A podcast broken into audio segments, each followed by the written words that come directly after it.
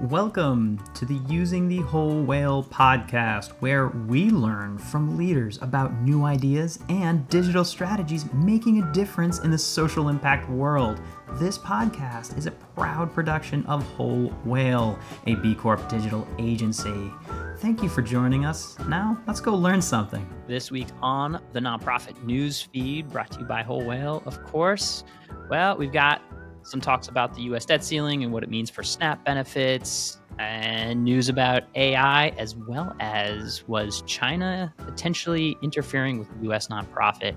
How's it going, Nick? It's going great, George. How are you? Doing all right today. I'm excited to get into it. Yeah, I can get us started. So, our first story comes from the Associated Press, but of course is top of mind for many Americans um, and has been the top news story of the past week. And that is the US Congress and the White House working feverishly to avert the debt ceiling crisis, which was and remains a very real thing. So, the debt ceiling, um, for those who are new to this, is essentially the federal government has passed a budget, but they have to allow themselves to spend, increase their spending. It used to be a procedural thing, and now it is a, a, very political thing. Janet, Treasury Secretary Janet Yellen, has informed Congress that the US would run out of money on June 5th. So this must be done by June 5th.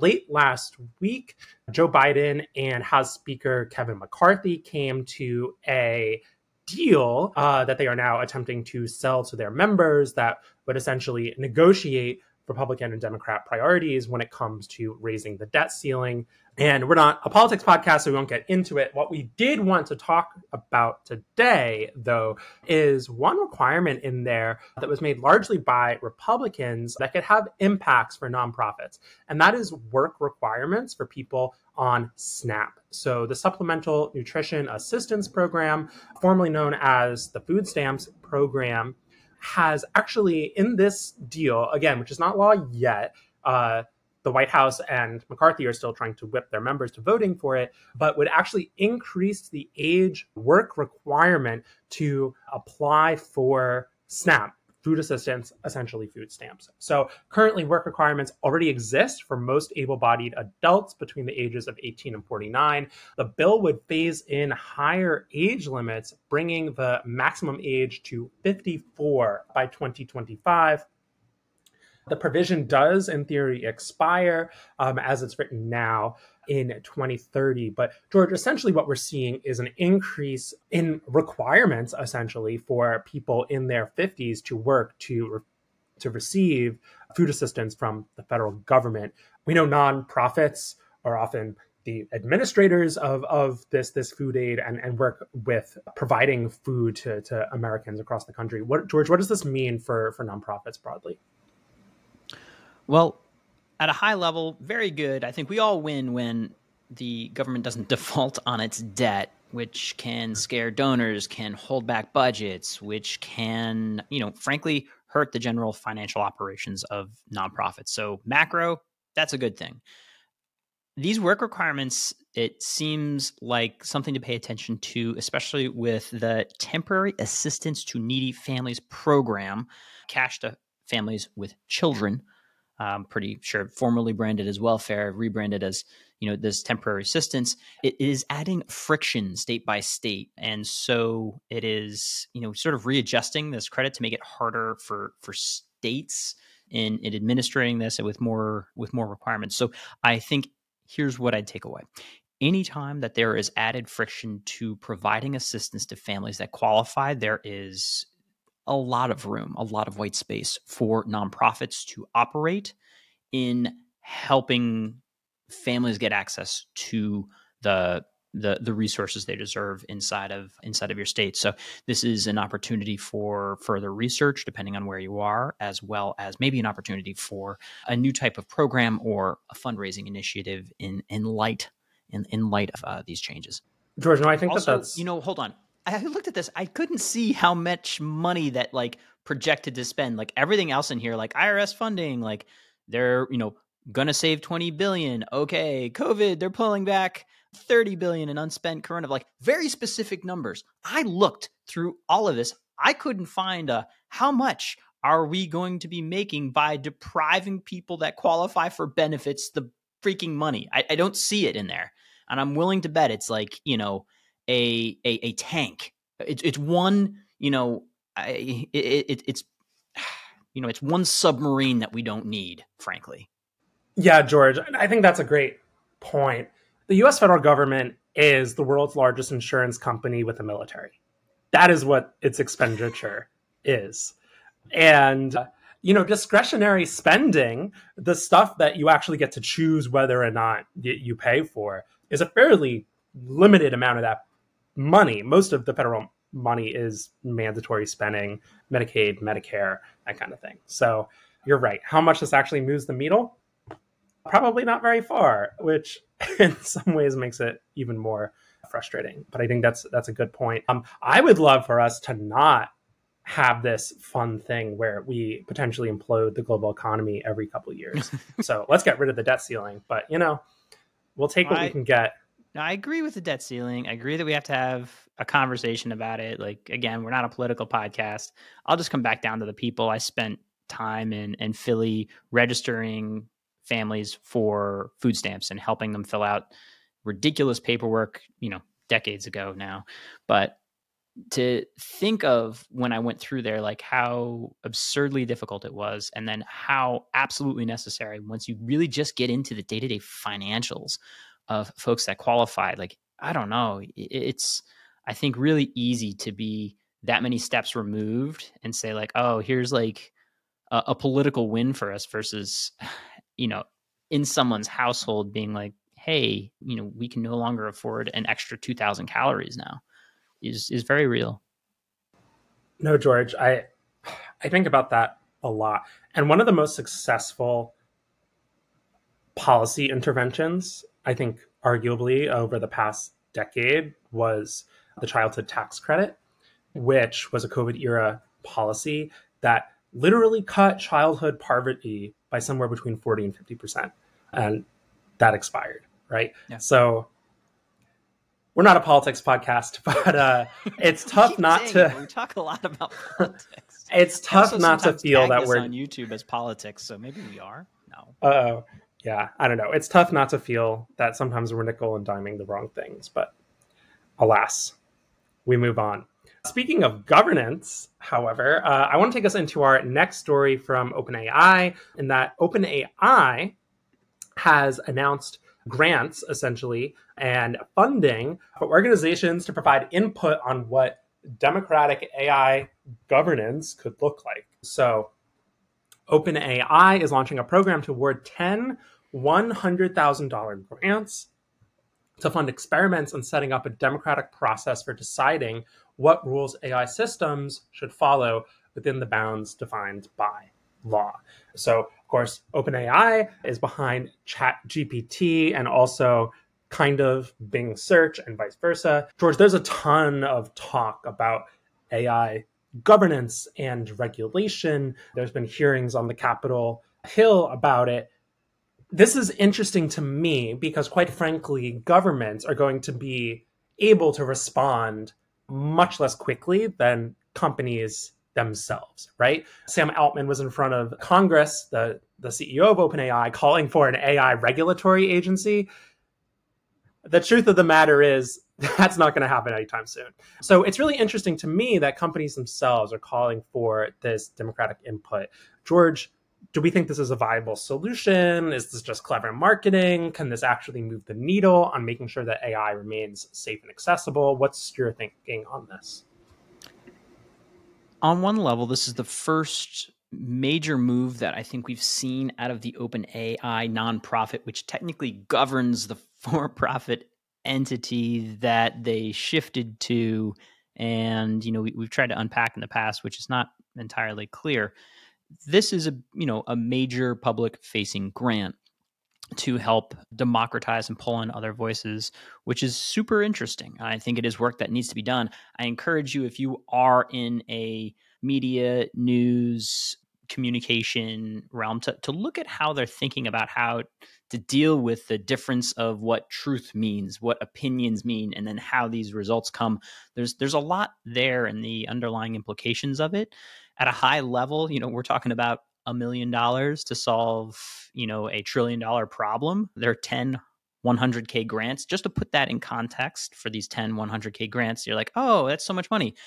Just really quickly, how much do you think it costs to run OpenAI for one day? Just w- one day. You want to throw a number out there? I'm I'm gonna guess ten million dollars a day.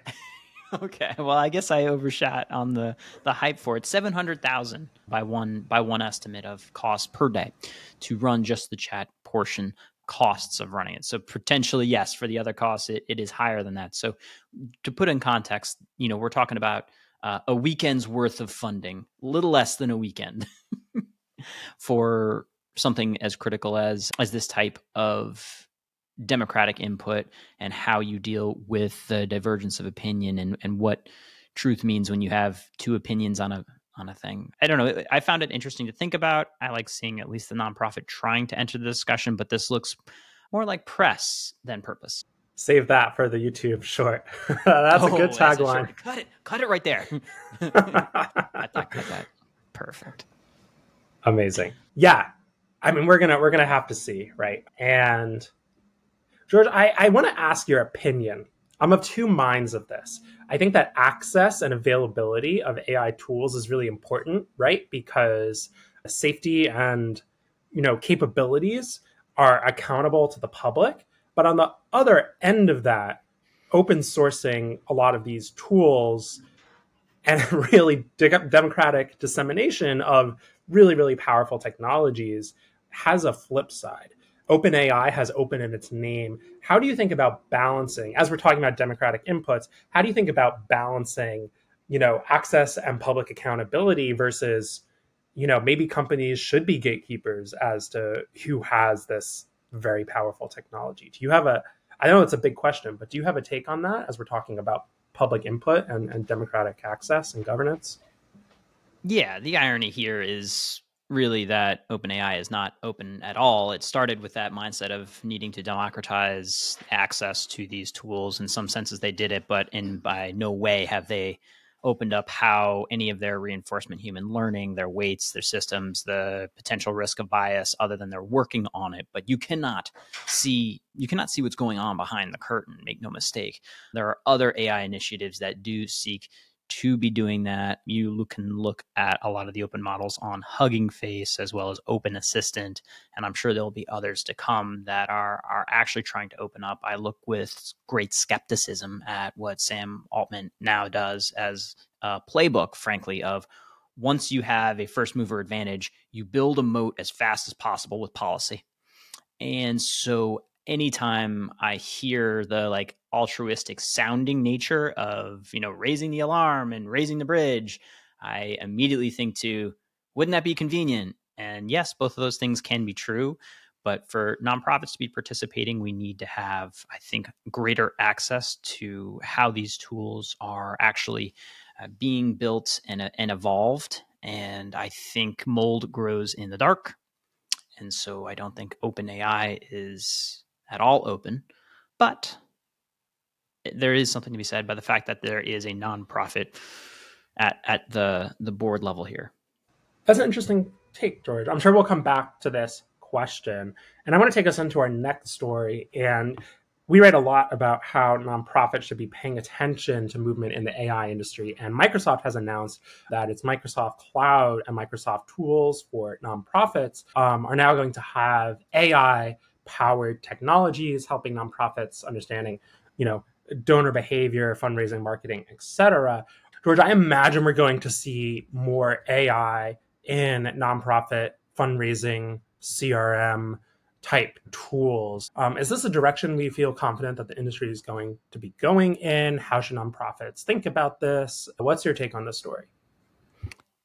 I think you know Microsoft is definitely at the forefront, and make no mistake, OpenAI is, you know, in many ways just an arm of Microsoft based on the amount of investment and control they have over it. It's not an accident that now GPT for an OpenAI defaults to the Bing browser. That's you know a very clear decision made because of the controlling interest of Microsoft.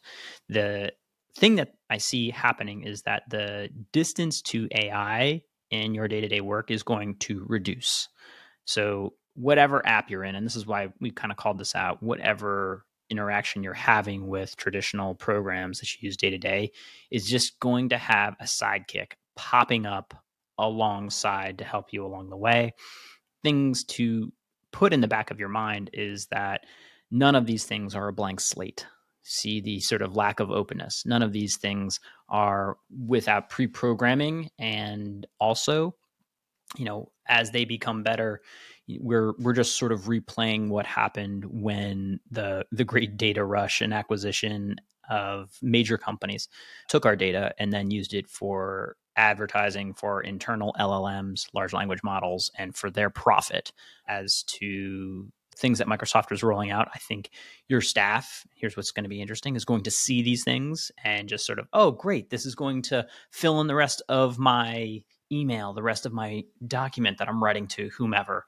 And it runs into the gray jacket problem where it ends up looking like everybody else's AI completed junk. It will be absolutely discernible and detectable by folks that get more and more normalized to what AI language looks like. It's a little bit more fluffy. It's not as sharp. It's like you're looking without a pair of proper prescription glasses. It, it looks right from afar, close but far, but far from good. And that's my concern that as these tools are just sort of plopped in, it's going to have an averaging, because that's what these tools are built on the average of billions of parameters of text written on the internet. And without the right use of it, you end up with average junk. But cool that it's integrated. And guess what? We're like, as sure as sure as the sun rises in the morning, you better believe Google for nonprofits, Google's suite, Google's cloud is racing, racing to shove AI tools, ready or not, and that's important, ready or not, as close to your day to day work as possible. And so that distance, right? That distance to point of interaction of AI is going to be reducing. No, I hear you, George. You had some great quotes in there. Ready or not, AI, I'm, I'm we come. for YouTube. I'm here for the YouTube shorts. I mean, I, I respect you're listening to this on a podcast. This is all YouTube shorts now, because we use AI to chop up automatically things from this video, and it does it inside of 10 minutes, and then it's ready to go. So there you go. For the long-time podcast listeners, we appreciate you and we see you. And maybe we put out some podcast only content, you know, for the diehards. George, what about a feel good story? Oh, I wanted to cover one the one thing. Oh yeah, plot. I know we talked uh, earlier about it. It is controversial with regard to Falun Gong, the nonprofit, but I think this popped up on our news feed. So maybe you can give me a summary of this. Yeah, George. So I can give us a summary of this. So, uh, authorities in the United States, and this is reported by Al Jazeera, have arrested two suspected Chinese government agents in connection with an alleged plot by Beijing against the exiled anti communist Falun Gong spiritual movement. Americans may be familiar with the Falun Gong's pretty overt protests of the Chinese government, even within the United States. China banned the Falun Gong based broadly around meditation in 1999 after 10,000 members appeared at the Central Leadership Compound in Beijing in silent protest. And the group essentially advocates against the Chinese Communist Party. But in an indictment unsealed on Friday, John Chang and Lin Feng were charged an indictment unsealed scheming to revoke the New York based Falun Gong's organization's tax exempt status and for paying bribes to an undercover police officer posing as a U.S. tax agent. This is this is a big deal because essentially these are you know uh, Chinese government officials operating in the United States uh, illegally, essentially running covert operations here. So they're you know being charged with with all of that that that brings, but. Uh, they urged the IRS to revoke the organization's nonprofit status. And in a whistleblower complaint to the tax agency, yeah, that this this has kind of come to the forefront. So George, what do we make of this story? U.S. nonprofits are are very powerful, and you know to to see this type of work focused on trying to revoke a uh, nonprofit classification just shows you the the type of power that they care that much to be going after an organization like this. My other thought is that you know the mere mentioning of probably the words Falun Gong immediately mean that when we clip this for TikTok, it has got exactly zero chance, snowball's chance in hell of getting so much as a single view. And I think that's also just interesting in my mind of when we're looking at platforms and and speech and the type of things that you're like, oh, you know, it, it's it's access to free speech on TikTok that we're that we're fighting for, and uh, so this is uh, this is just also just sort of quite an experiment on that. You know, it's complicated. I don't know enough about Falun Gong and their long history there, but I do know that it is wrong to bribe a U.S. official to remove tax classification of a 501c3 that is a wrong thing. That is uh, that is a wrong thing. Um, I always love a little little spy spy action story uh, happening in our backyards here in New York City. Um, but I think an interesting uh, an interesting story here nonetheless. George, how about a feel good? Yeah, what do you got? All right. Uh, this one comes uh, this is a fun one. Uh, this is a story about a group of women, uh, local quilters to be exact, who are donating their work to nonprofit agencies. So this one comes from Herald-Mail Media in Hagerstown. And uh, uh, the Guild, the Quilt Guild, has donated 58 lap quilts, 112 adult clothing protectors or bibs, 13 twin size quilts, and one full size quilt uh, to organizations including um, nursing homes, organizations that work in hospice care, um, and, and helping people um, approaching end of life uh, get maybe a little boost um, and they're able to be seen and, and live with dignity. Um, and George, uh, we work at Whole Whale with organizations that advocate um, for uh, really quality end of life care um, and care for our oldest Americans.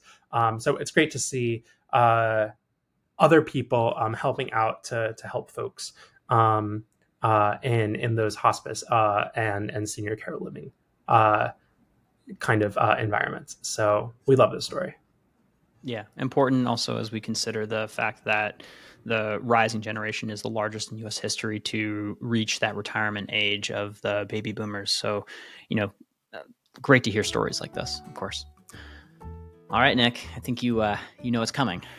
Uh, so I have a question for you. Uh, what what happened when the nonprofit soup kitchen forgot to remove the funny bone from their chicken soup? I do not know. It actually it turned into a laughing stock. yes, yes, that's what I'm here for. that was good. That was that is that is probably the best one. well, that's what you get for making to the end. Thanks, everyone. Thanks, George. This has been Using the Whole Whale podcast. If you want to keep learning more about these topics and others, head on over to wholewhale.com slash university to keep learning with us. Thanks as always to gregthomasmusic.org for his tunes that underwrite our tracks. They're fantastic. Hope you're doing well, Greg. And just a reminder, subscribes really help us on any platform that you listen to us on. Please give a thought to click and subscribe and maybe even a comment because we like hearing from you.